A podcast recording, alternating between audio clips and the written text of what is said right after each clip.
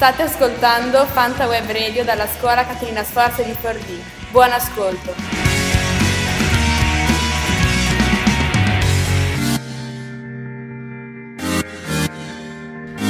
Sono Bianca di Fanta Web Radio, dalla scuola Caterina Sforza di Forlì e oggi vi parlerò dei diritti dei minori e delle donne. Lungo tutto il XX secolo, la lotta delle donne contro le discriminazioni di genere ha riconosciuto importanti conquiste, dal diritto di voto, ottenuto in Italia nel 1946, a diritti sociali, come il riconoscimento di quelli connessi alla maternità.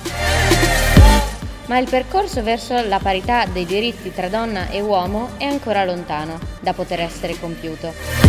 Quasi ovunque l'accesso alla vita scolastica, sociale, politica e lavorativa delle donne è molto più difficoltoso rispetto che agli uomini. Nel mondo, due analfabeti su tre, infatti, sono donne, così come la disoccupazione femminile è ben più alta di quella maschile. Nella carriera lavorativa, a parità di impiego, le donne percepiscono mediamente salari inferiori a dello, dei loro colleghi maschi e ricoprono raramente le posizioni di maggior prestigio. Anche nella vita politica sono nettamente meno presenti degli uomini. Per misurare il fenomeno della discriminazione di genere, l'ONU, con l'indice di disuguaglianza di genere, prende in esame le morti per parto e la gravidanza in età adolescenziale la disoccupazione, la retribuzione, l'accesso a posti di responsabilità lavorativi e politici.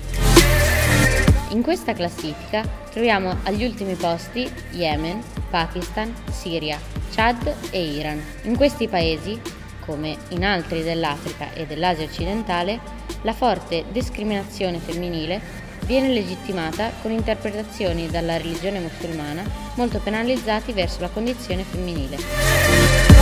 Ai primi posti della classifica ci sono invece Islanda, Norvegia, Finlandia, Svezia e Irlanda, dove sono ampiamente riconosciuti i diritti delle donne.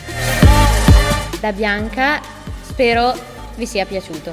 Ciao!